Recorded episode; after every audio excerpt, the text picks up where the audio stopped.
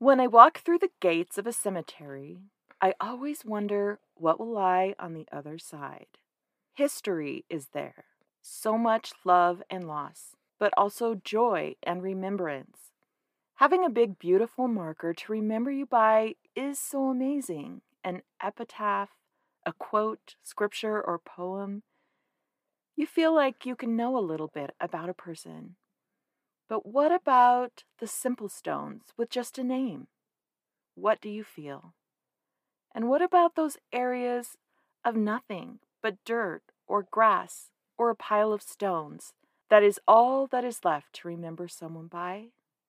What lies beneath? And whom? This is Stones, Bones, and Shadows.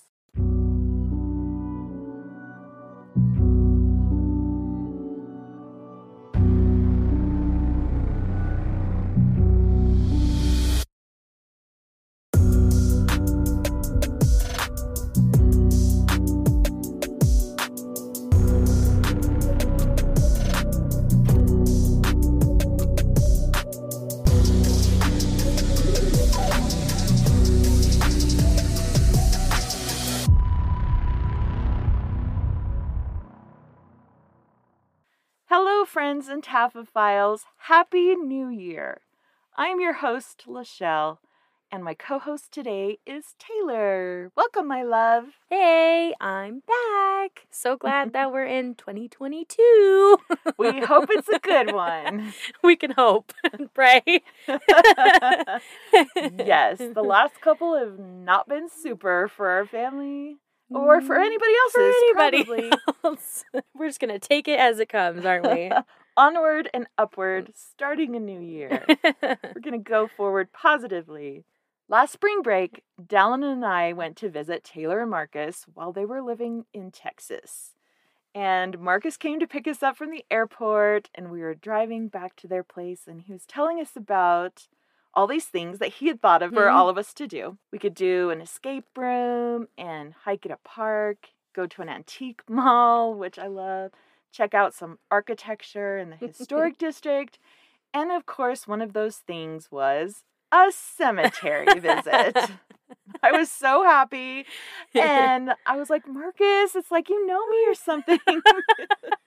Yeah, he was asking me about all those things before because he was planning it.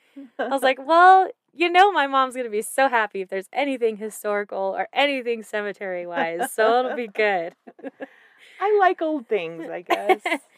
But at that time, we lived near Tyler, Texas, and that site actually has quite a bit of history over there, which was really cool to see. And some of it we didn't even really know that much about, but we decided to explore it while you guys were with us. And so we knew you would love it, too, of course. Yes. And there's quite a few cemeteries in the area, but we decided on Oakwood Cemetery. And it's a beautiful historic cemetery, and it's quite large from what I remember. Yeah, it was roughly 8.5 acres, which to us seemed pretty big. Now that I've been we've been to huge ones, Bonaventure, not so much. I'm like, okay, we saw lots, almost all of this cemetery.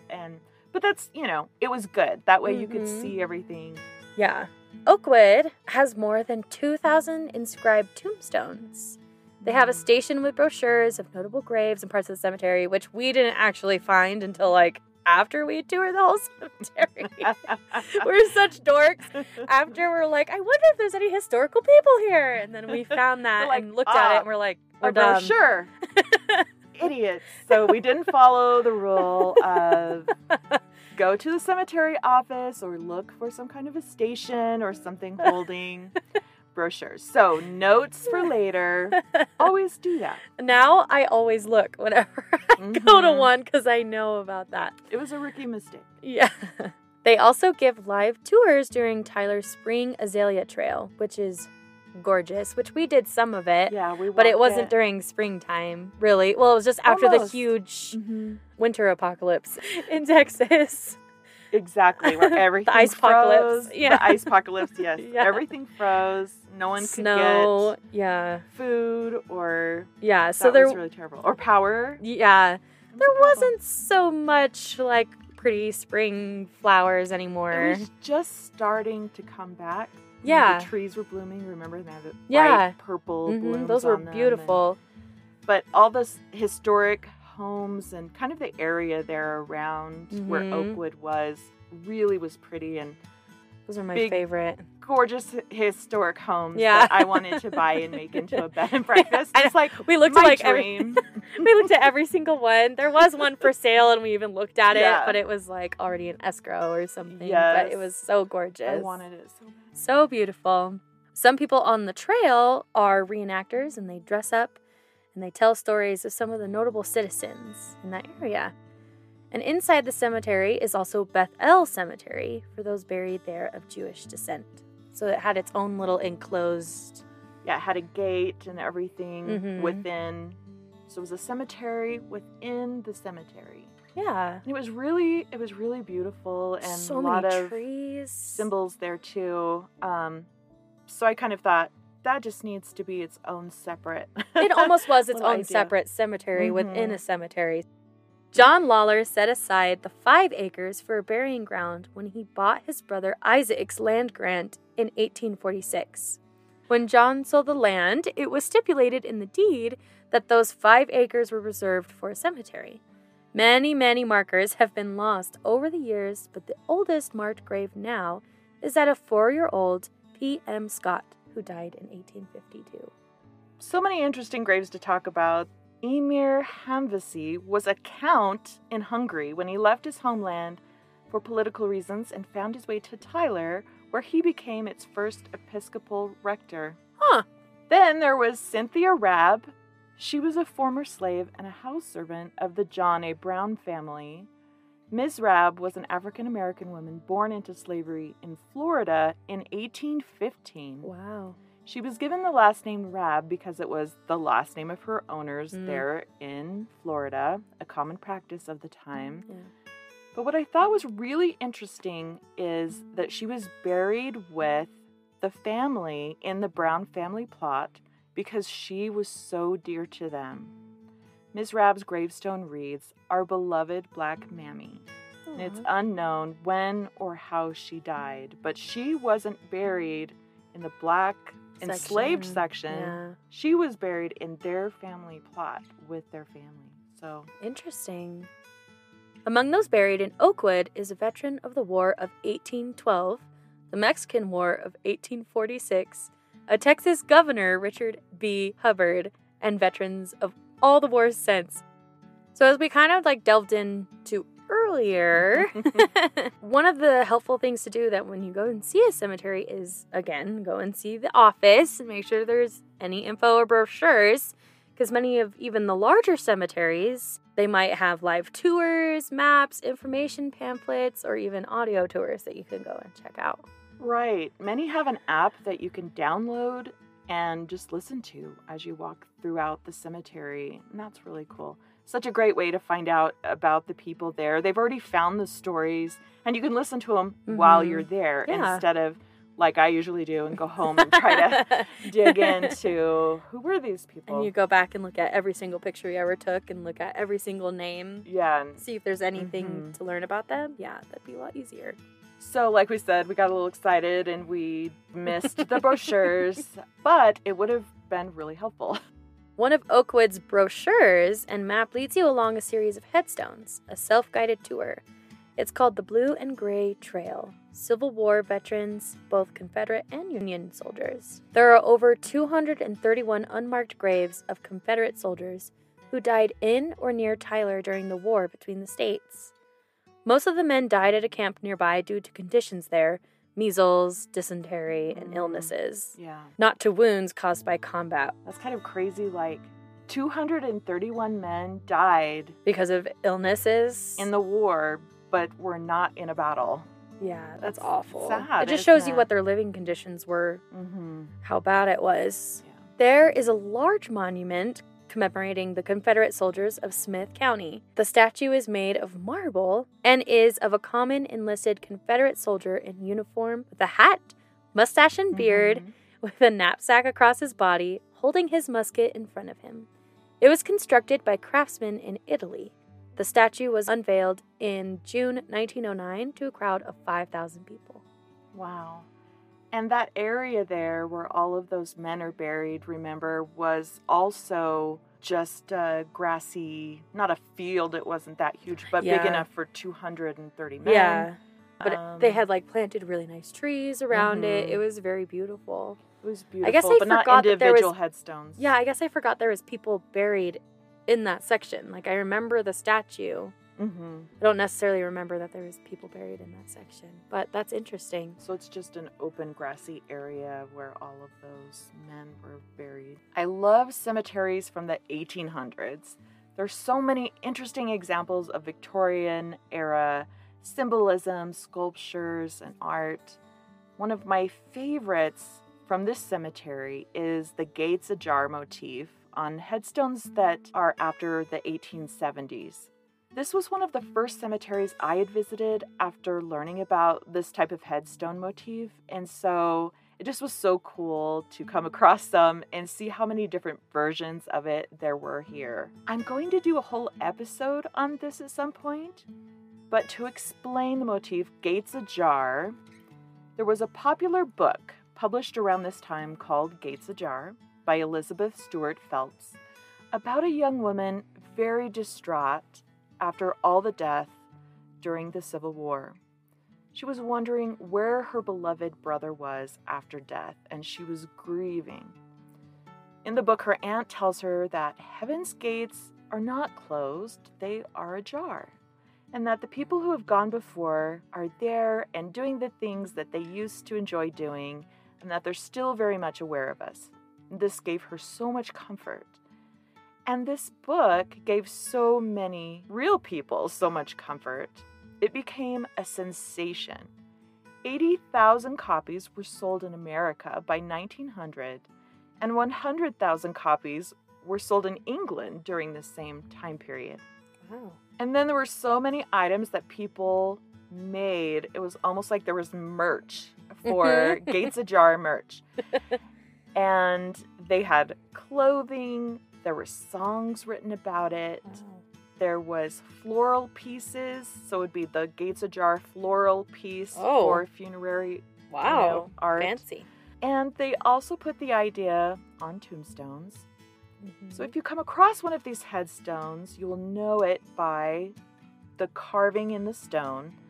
It has two slightly open gates. They look like beautiful gates that you would expect to be heaven's gates, usually with a path leading up to it. And then usually there is a motif above the gates, and this is different many, many times, just a different idea of what they put above. Yeah, sometimes it was like a landscape. Other times it was like cloud kind of cover. I didn't ever see one that was exactly alike when we were there.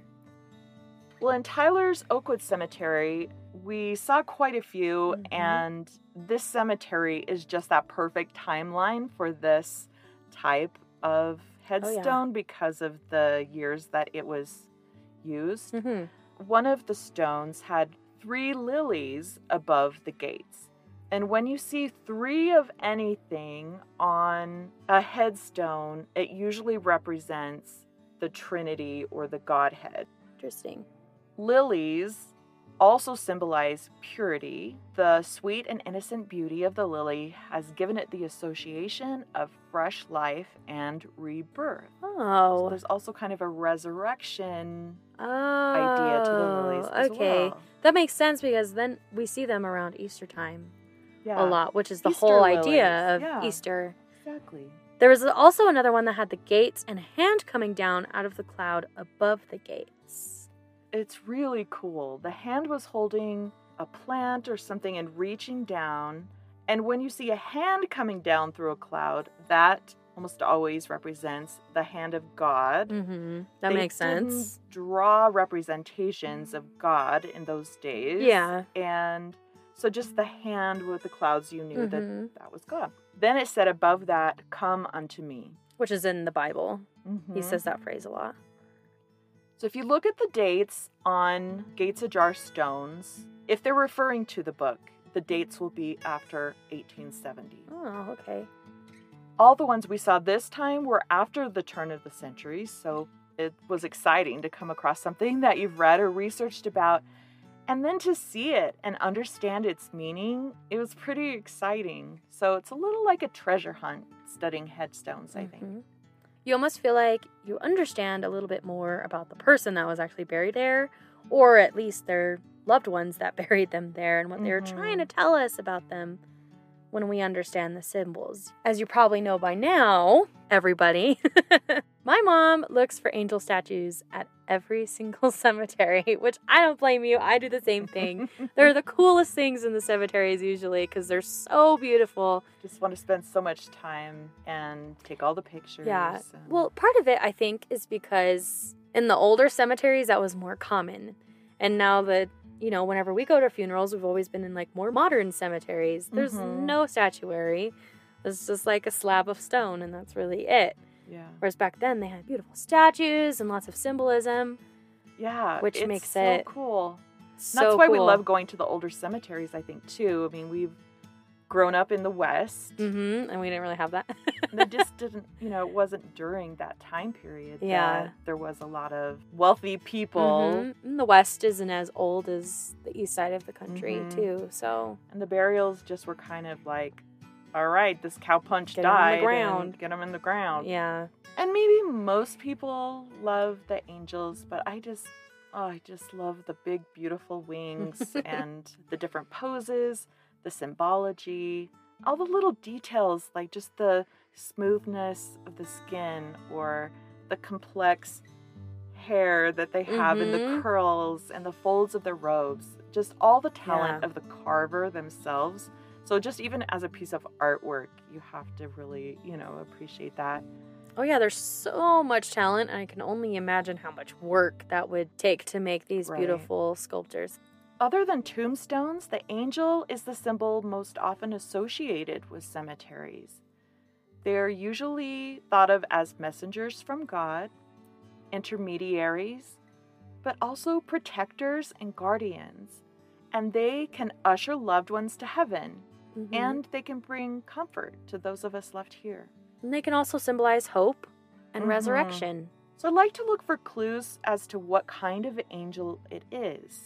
And it may just be that, a beautiful angel. There's a couple of clues that you can look at, like if the angel has a sword and possibly a shield, it could be the Archangel Michael. Interesting. If it's holding a trumpet, it may be the angel Gabriel.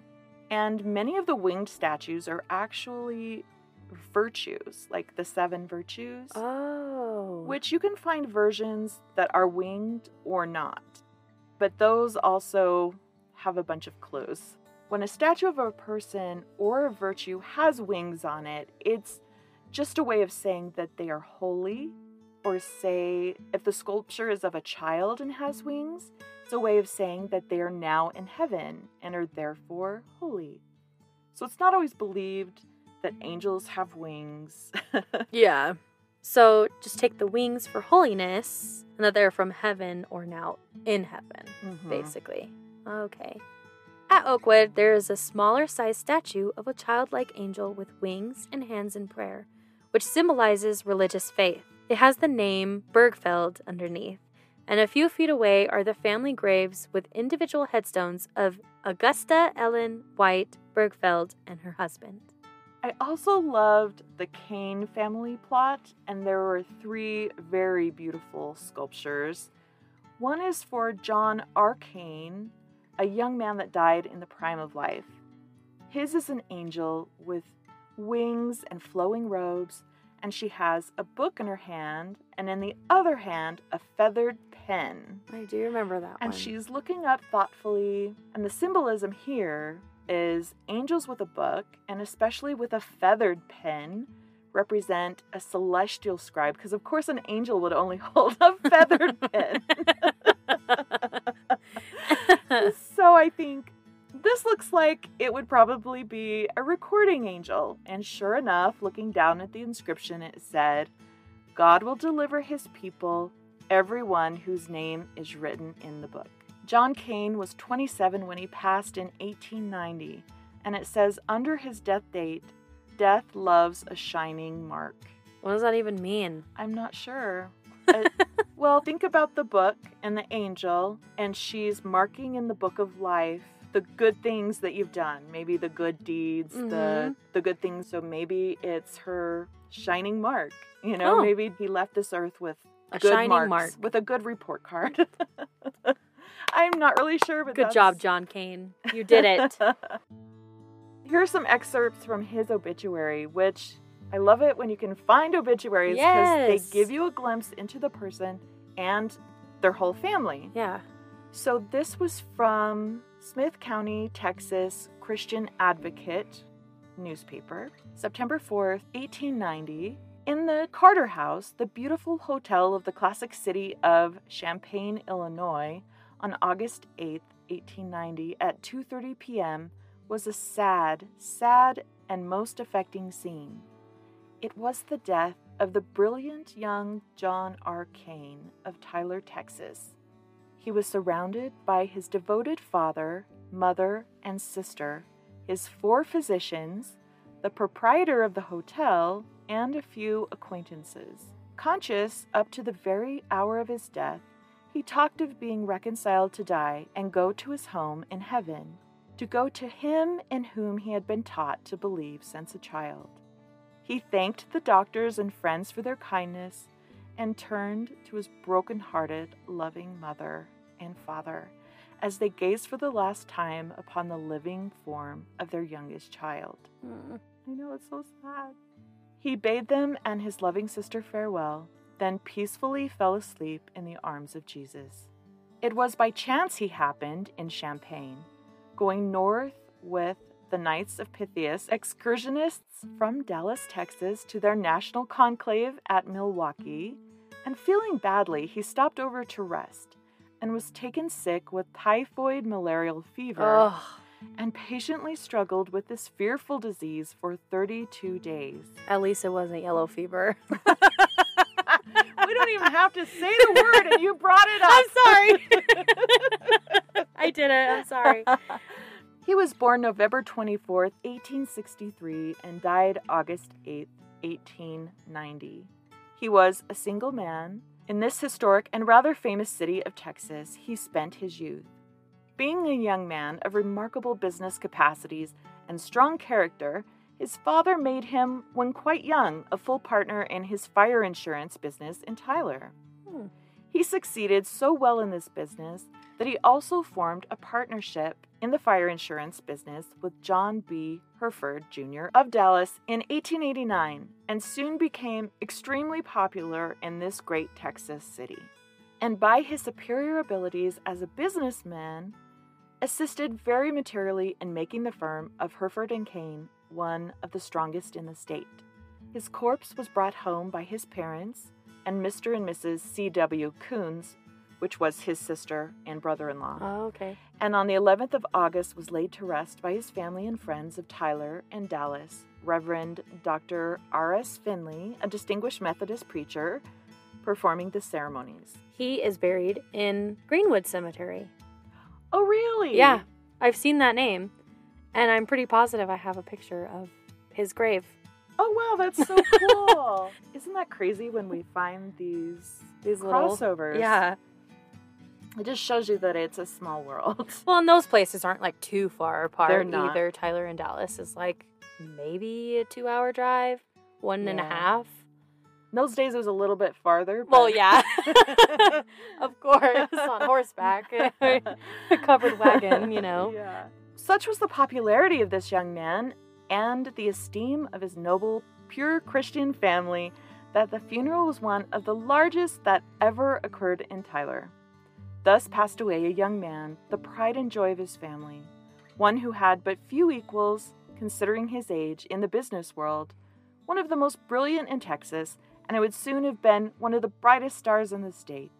He was a young man of strong moral character, of high honor, and of those distinguishing characteristics that made him a model in every respect. He was the youngest of the 4 children of the family, 2 sons and 2 daughters. His father, W.G. Kane of Tyler, is one of the leading and most influential citizens of Eastern Texas, and his family is beloved by everyone. To this model family, in their distress and bereavement, friends offer condolence, and especially due the young associates of Dallas who admired and loved their noble young friend, present their profoundest sympathies by a Dallas friend. Oh, I like how it says a Dallas friend at the end. Yeah. That's so cute. I also love how everything they said was just so classy, and they did everything so classy in the old days. Bereavement and, you know, in the bereavement. We're so common now. We're so... They were sad. We're like, family is sad right now. They're mourning. But just flowery, just so many ways to describe how intelligent and good and strong and smart he was. Yeah. So on his mother's headstone, Sarah Ann Butler Kane, it says, "Her children arise and call her blessed. Her husband also, and he praiseth her. Amiable, she won all. Intelligent, she charmed all. Fervent, she loved all. And dead, she saddened all." Wow. That's a good one. I love it. Really. I remember that one and seeing it and us just being like, that's a good one. I mean, if you had to have something written on your stone to say that everyone loved you and that your children, after you die, you know, they'll rise up and call you blessed, that you'd feel like you really did your job. You really did your job. Well, we were also joking because at that time we had saw on some headstones where it just said like so-and-so's wife instead of like her name. And we'd be like, if you ever put that on my headstone, I'm going to be so mad at you. That's right. You're like, you better not just put Mrs. Marcus Wilkins. I have a name. I'm going to be so upset with you. So something like that was really cool to see, too, because she, like, was very adored, obviously. So true. But her husband, Colonel Washington Gray Kane's epitaph reads, "Affection weeps, heaven rejoices," and below a scripture from the New Testament. The book of John, chapter 14, verse 20, "If ye loved me, ye would rejoice, because I said, I go unto the Father." Nice, too. That's a good one, too. Yeah. It was really beautiful. And between their headstones is another wonderful angel. And she has wings that are pointing up. She's wearing flowing robes, just beautiful craftsmanship. And she's holding up part of her robes in one hand, and in the folds of the robe are just full of flowers. And her other arm is raised with what looks like a flower in her hand that she will drop. Oh. Do you remember that? Yeah. It's kind of pointed downward with a little flower in her hand. Mm-hmm. Really beautiful. So beautiful, in fact, she's found 2 times in this cemetery. Wait. What do you mean? Are you joking? No. Well, I was wondering why I kept getting confused with some of the photos that I took of the trip. Uh-huh. And I was like, wait, which angel is this? Isn't this the Kane angel? And then I would look up some of the other ones, and I'd be like, well, why is there this tree in the background? I thought it was clear, and I just kept getting confused. And it finally hit me that there were 2 statues that were almost the same. And there's just a few little differences. Crazy. And so I'll be posting them on the blog and the social media, and I'm going to challenge you all to find what the differences of the 2 angels are. Ooh.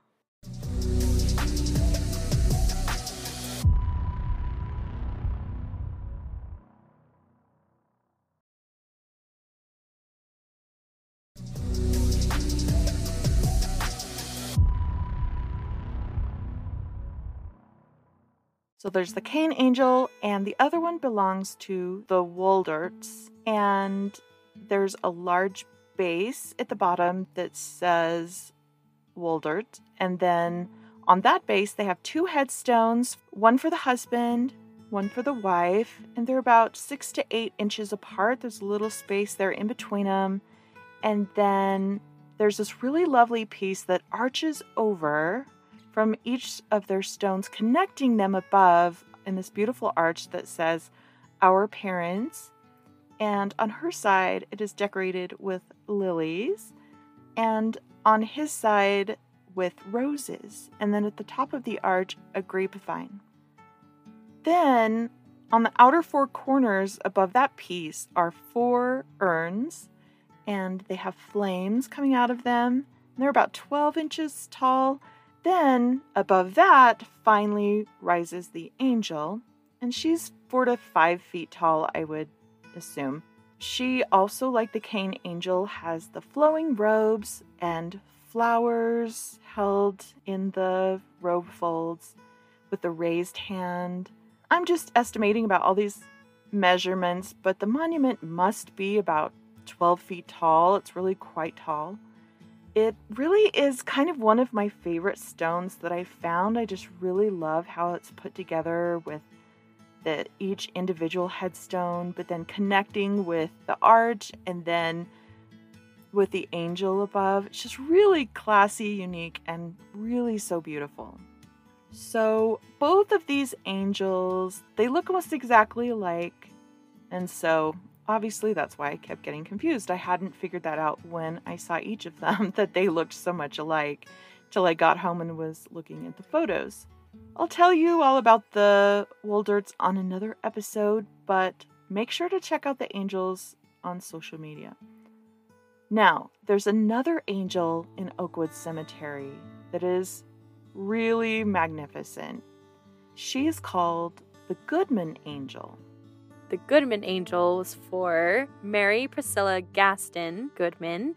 In her obituary, we learned a little about her. And it says, just as the old year passed out and the new was ushered in, Mrs. Priscilla Gaston Goodman, devoted wife, sainted mother, and handmaiden of Christ, departed to be with him which is far better. It was the triumphant ending of a life that was transparently pure, a life sanctified and sweetened by pain, a life eminently fitted for larger service above. Mrs. Goodman was the daughter of Colonel Robert Kirkpatrick Gaston and Letitia Sudith Gaston, and was born January 13, 1847. Her ancestors were from South Carolina, though her father moved from Mississippi to Anderson County, Texas in 1849, and later in 1860 to Mount Sylvan, Texas. On February 12, 1867, she was married to Dr. William Jeffries Goodman and came as a bride to the home in this city from which she was called to her heavenly home. 4 children were born to this union. The oldest daughter, Berta, died in childhood. The 3 surviving her are Mrs. J.H. LeGrand of Dallas, Texas, Will Gaston Goodman, and Miss Etta G. Goodman of this city. Any attempt to portray the beauties of the sweet, simple, devoted life of this mother in Israel here would be as futile as the endeavor to put on canvas the gorgeous colors and glories of some autumnal sunset scene, for she reigned as a queen in the home. She reveled like a child in the affection of unnumbered friends, and like Mary of old, broke the box of precious spikenard of her heart's deepest love in lavish waste that was beautiful upon him who was the king of her heart and life. With the sorrowing husband and children we weep, and with them rejoice in the precious legacy she has left us. By a friend. Wow. Yeah. Amazing. Again, this one was super eloquent. This was like extra. It was extra for the beautiful lady that she was. Yeah. It had to be extra beautiful. So the Goodman House is still there in Tyler, and it's a museum. Oh. We actually could have toured it, but didn't really know about it. It was originally built in 1859 as a 1-story, 4-room house, and it was established on a 9-acre wooded parcel of land. It was known as Bonnie Castle by its first owner. Kind of cute. Yeah. And in 1866, a year after the Civil War ended, Dr. Samuel Adams Goodman, a retired country doctor from South Carolina, bought the home.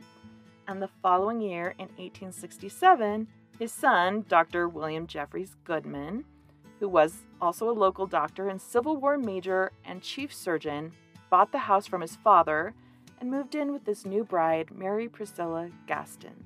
She's the one the obituary is about, and who has the beautiful angel in the cemetery.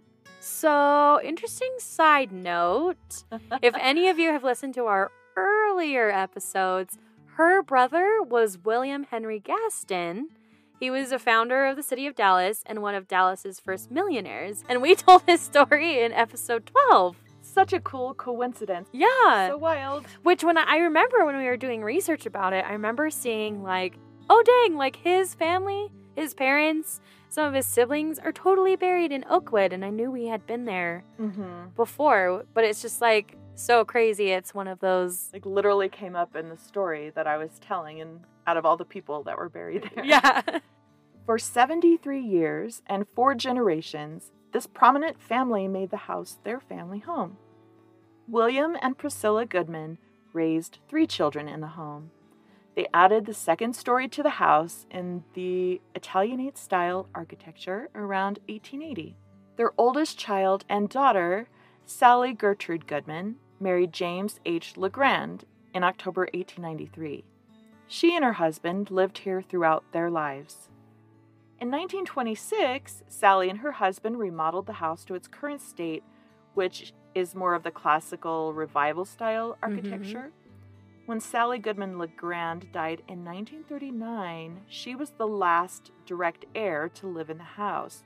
And upon her death, she bequeathed the Goodman-LeGrand estate, the land, home, and all the furnishings to the city of Tyler, with instructions to maintain the historic family home and keep it open and used as a public museum. Oh.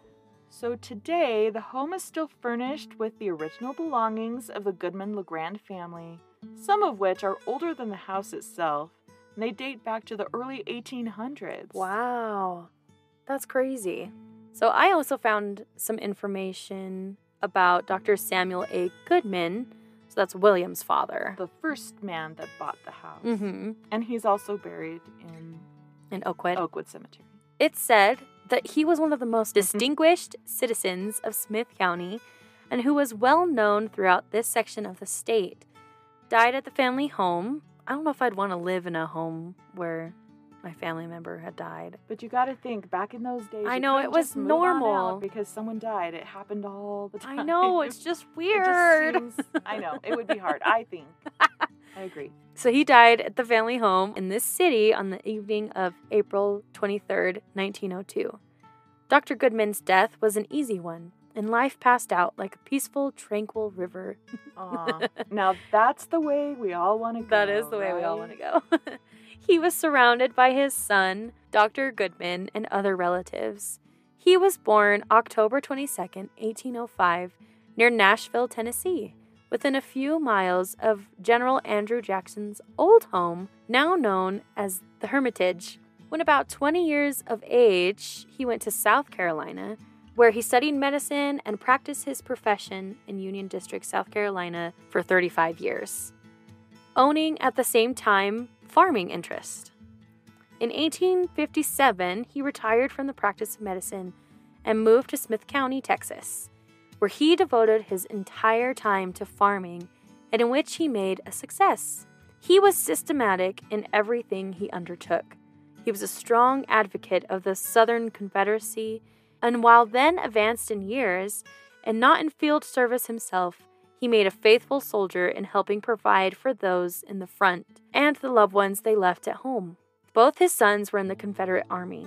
He remained on his farm until 1874, when he sold his entire farm interest and moved to Tyler, investing his means in property here where he resided until his death. He had a clear and systematic mind and was very fond of reading and had an unusual memory.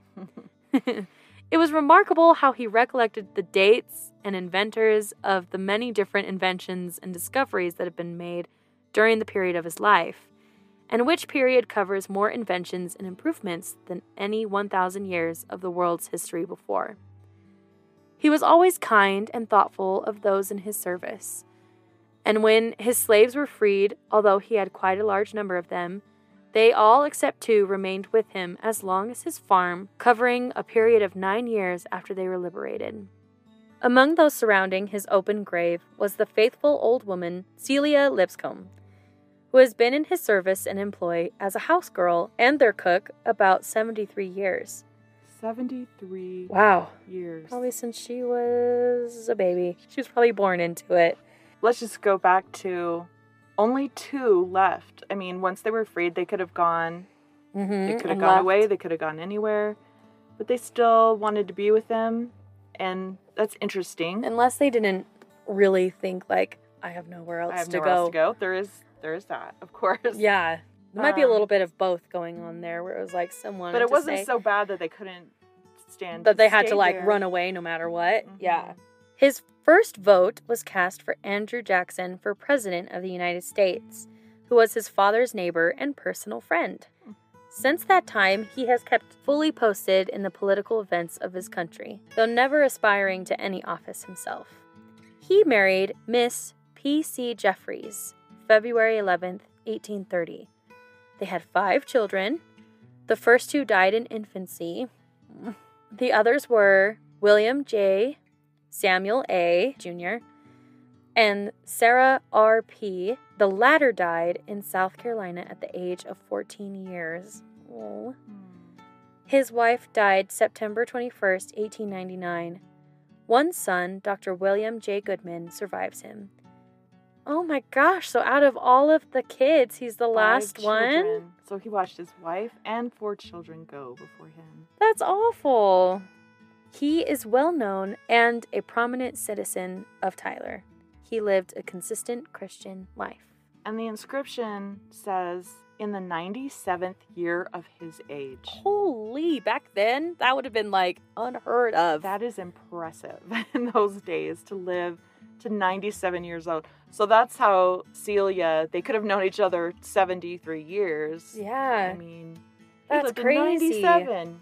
So I just thought that they were kind of interesting, and it's interesting to hear all those different ins and outs. And a lot of times you don't hear a lot of stories about the relationship between people and those they enslaved, or what stories were. And this had a few little tidbits. Yeah. I wish there was more. So someone that I found kind of interesting was a lady by the name of Dana Chadwick Layton. I read about her in the pamphlet that the cemetery had after we left the cemetery. And so I'm sorry to say that I didn't notice her headstone among the others. But I became interested in her story. Her father was named Hugh Chadwick, who came to Tyler following his retirement from a successful business career at the relatively young age of 45. He was known to have served honorably in the Union Army between the War Between the States.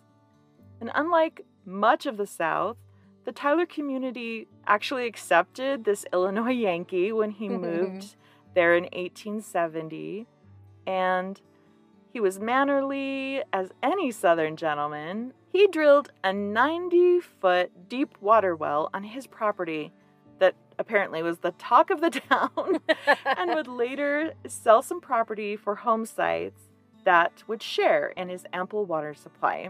His daughter Dana was born in Tyler in 1878. Dana loved drawing and art, and she convinced her parents to let her move to San Francisco to pursue an artistic career. She was young, 20 years old, wide-eyed and excited for the adventure of the big city and her art career. 7 years later, she married John Layton. 1 year later, however, a horrific tragedy strikes when at 5:12 a.m. on April 18, 1906, oh boy, San Franciscans were awakened by a terrific jolt that lasted 45 seconds. As that foreshock ended, they had about 10 seconds of calm before another much stronger quake struck for up to a full minute. San Francisco lies on the San Andreas Fault. It does.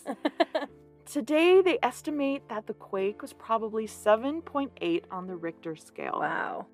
Buildings swayed crazily and their facades crashed to the ground, making giant clouds of dust that was hard to breathe in, making me think of 9/11 when the towers fell and there was just a huge dust cloud of debris. The roads rolled and waved.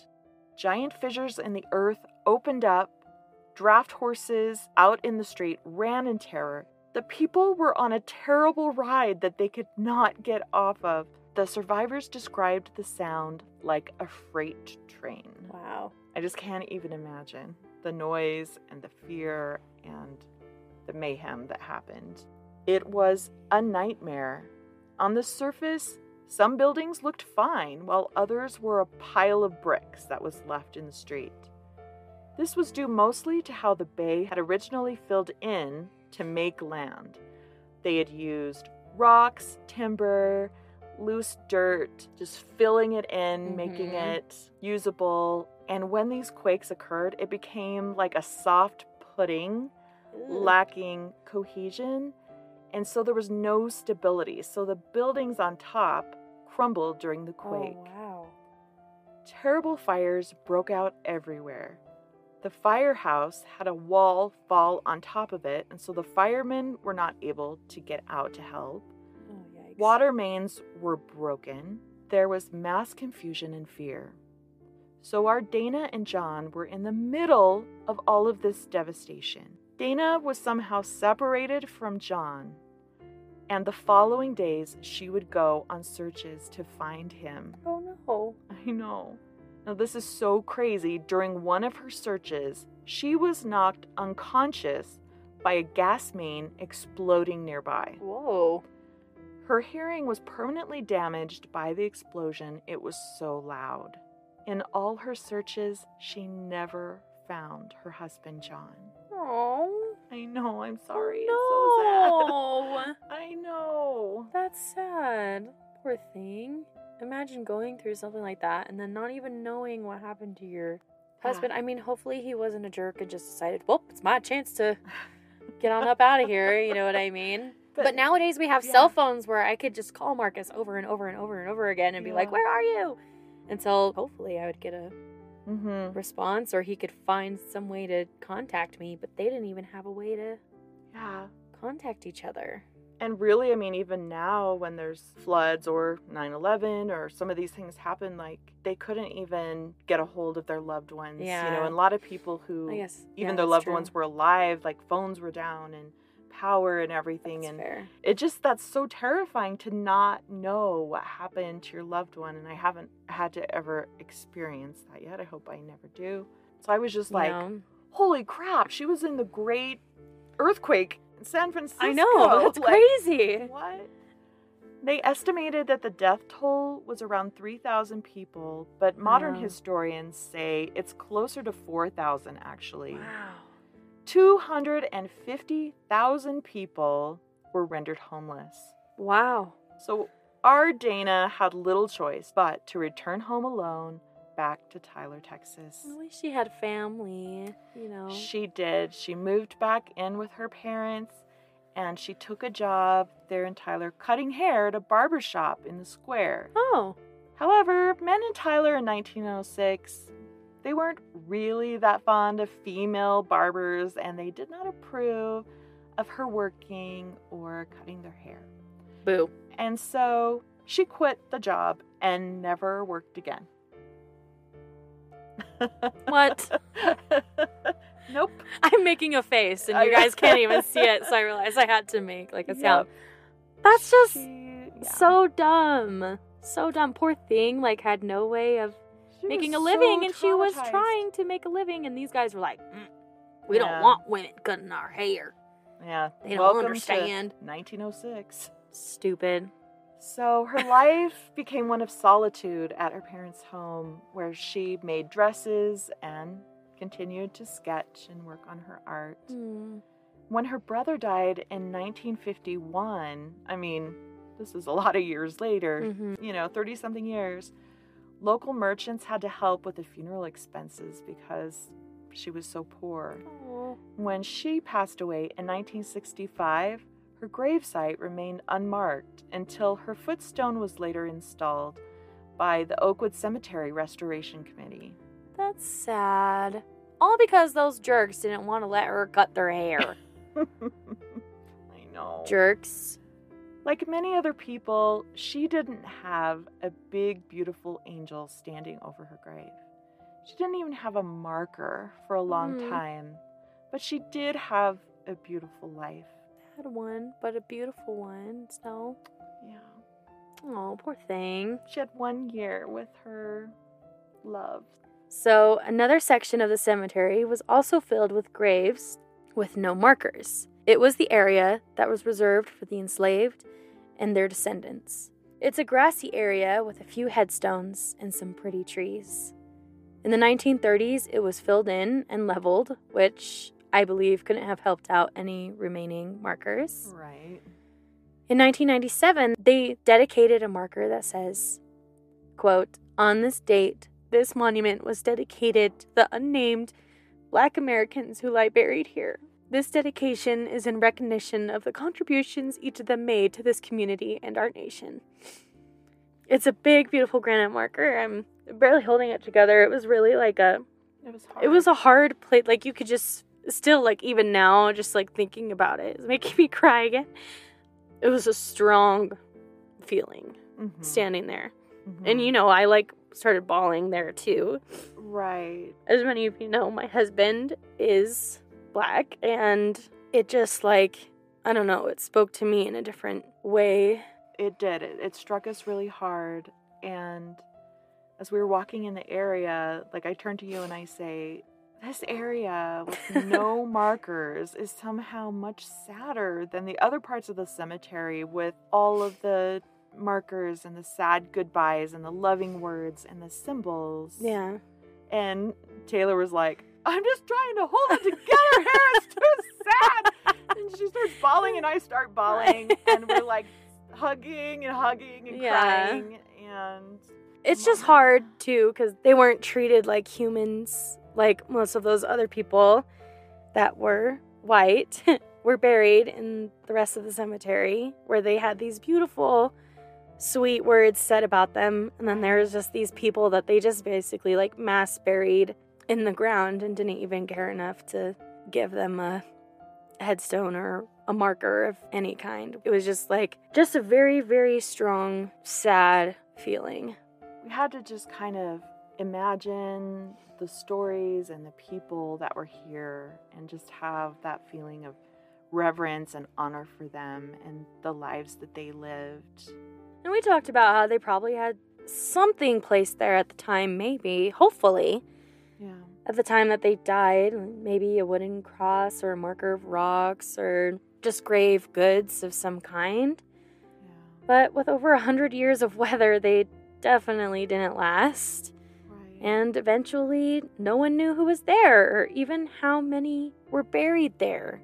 It's so sad. It was a different experience going in that section.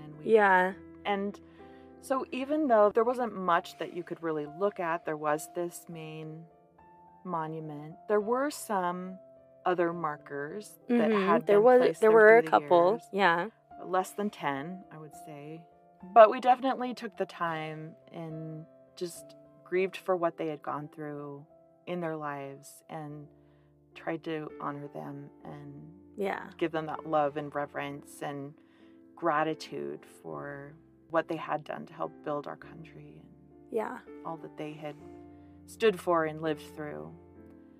I did find several articles about this section of the cemetery that gave me a little bit of hope in humanity and felt good. An article from the Tyler Telegraph said that legend has it that the graves were marked until the late 1930s. What happened? In the 1940s, the Sexton House was destroyed in a fire, and with it, all of the burial records, which I guess is a common thing that happens. Yeah. So an article I found online written by the Tyler Telegraph in October of 2017 says that they knew that people were in that section, but just didn't know how many exactly or where they were until 2016. The Oakwood Cemetery Restoration Committee received 2 grants that helped them be able to hire a company with ground-penetrating radar. Mm-hmm. And they were able to discover and mark 179 graves, bringing the total number of known graves to 185. They were also able to mark over in the soldier plot that we were talking about where those graves were as well. Okay. And so the plan is with the rest of the grant is to mark the unmarked graves, which I just love. This makes me happy. It makes me happy too. The committee was contacted by a local funeral home that has historic records in its basement. So if historians can figure out the cemetery's plotting system, they can go through the records and see if the funeral home was involved in burying any of those people in the section. Huh. So in many parts of the cemetery, families, and we still do this today, we purchase a big family lot of the number of burial plots to save on the cost. Mm-hmm. And many of those buried in those family plots are unmarked, never received a headstone. And the article stated that the Restoration Committee, that they're very excited about the project and that they care so much about it and that they want to honor those who are buried at Oakwood. I'm sure that the pandemic hasn't exactly helped this project that much, because when we were there in 2021, there wasn't any markers. There wasn't anything going on around there. I really hope that they can find some information and just to be able to give these people their names so that they can be remembered and their names can be said. Yeah. So that's Oakwood Cemetery. Really beautiful. It was peaceful. There was just so many different kinds of burials and feelings, and we had a good time there that we spent. Yeah, we loved it. And so many, many stories. Every place that we go to, I'm just like, wow, I just talked about these 3 or 4 people, you know. Hence the podcast. Hence so that the podcast. I will, again, never going to run out of stories. But these are just some of the ones that easily came up and that I was able to find and research. And yeah. So we'll come back again. It was a really interesting place, and it's really worth visiting. So if you're ever in Tyler, Texas, just a beautiful city and beautiful place, this Oakwood Cemetery. So, little side note, I have 2 favorite books to suggest about symbols, and we were talking about the cemetery symbols. One of them is called Understanding Cemetery Symbols, A Field Guide for Historic Graveyards by Tui Snyder. And she is just a kick. I love Tui, and I love her book. She has YouTube videos. She's just really a neat lady and has several books about Texas. So she's really great. Go and find her website. And the other was called Stories in Stone, A Field Guide to Cemetery Symbolism and Iconography by Douglas Keister. That one is really, really cool. I've looked at that one. It's just so much symbolism and so much information in that book. You wouldn't think that there would really be that many symbols, but the book is just full of all the different meanings and even each flower and what they mean. And there's just so many symbols. And even for the clubs and the organizations and, you know, associations that people were in, each of those little symbols is a whole thing. So still so much to learn. And I don't know all of the symbols for everything in a cemetery. You cannot memorize that entire book. But no way. As you go to cemeteries and you see something really interesting, take a photo and then go back. I mean, I've taken them with me to cemeteries before, but I usually don't stop in the middle of it and look something up. You get too distracted looking at everything. Exactly. Yeah. So I quit just bringing them with me, and I just take the photos and then go back later and look through them and go, what was the deal with this guy in the knight helmet? And then you're like, oh, Knights of Pythias. I didn't even know this was a thing, you know? So it's really, really helpful in understanding the many different symbols you'll come across in a graveyard. Especially old ones. Yeah. And I can tell you, the more that you understand about it, the more interesting it is to walk through a cemetery and tour it. So thank you, Taylor, for hanging out with us today. Of course. No, I always will. That's right. And for helping me tell the story of Oakwood Cemetery. So what do you think, friends? How do you feel about the different stones? The bigger, more elaborate stones are for citizens with money, influence, and wealth. It's easier to find them in the history books and learn their stories. Their homes are still toured and possessions still seen. But what about those with a simple stone and a simple story? Or those without even a stone or marker to tell us that they lived and how? Sometimes people get lost to time. I love to find their stories and tell them, but sometimes we just can't. And I guess this leaves us with just the old adage, you can't take it with you.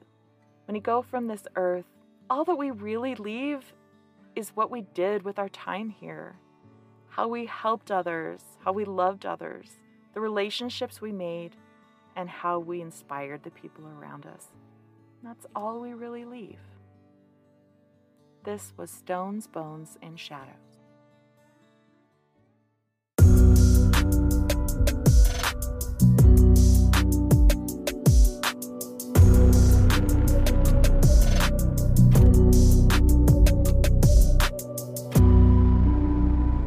You can see photos and more information about the cemeteries we explore and find our sources at stonesbonesandsshadowspodcast.com. Also, don't forget to check us out on Facebook, like us on Instagram, follow us on Twitter, and leave us a comment. We love to hear from our listeners.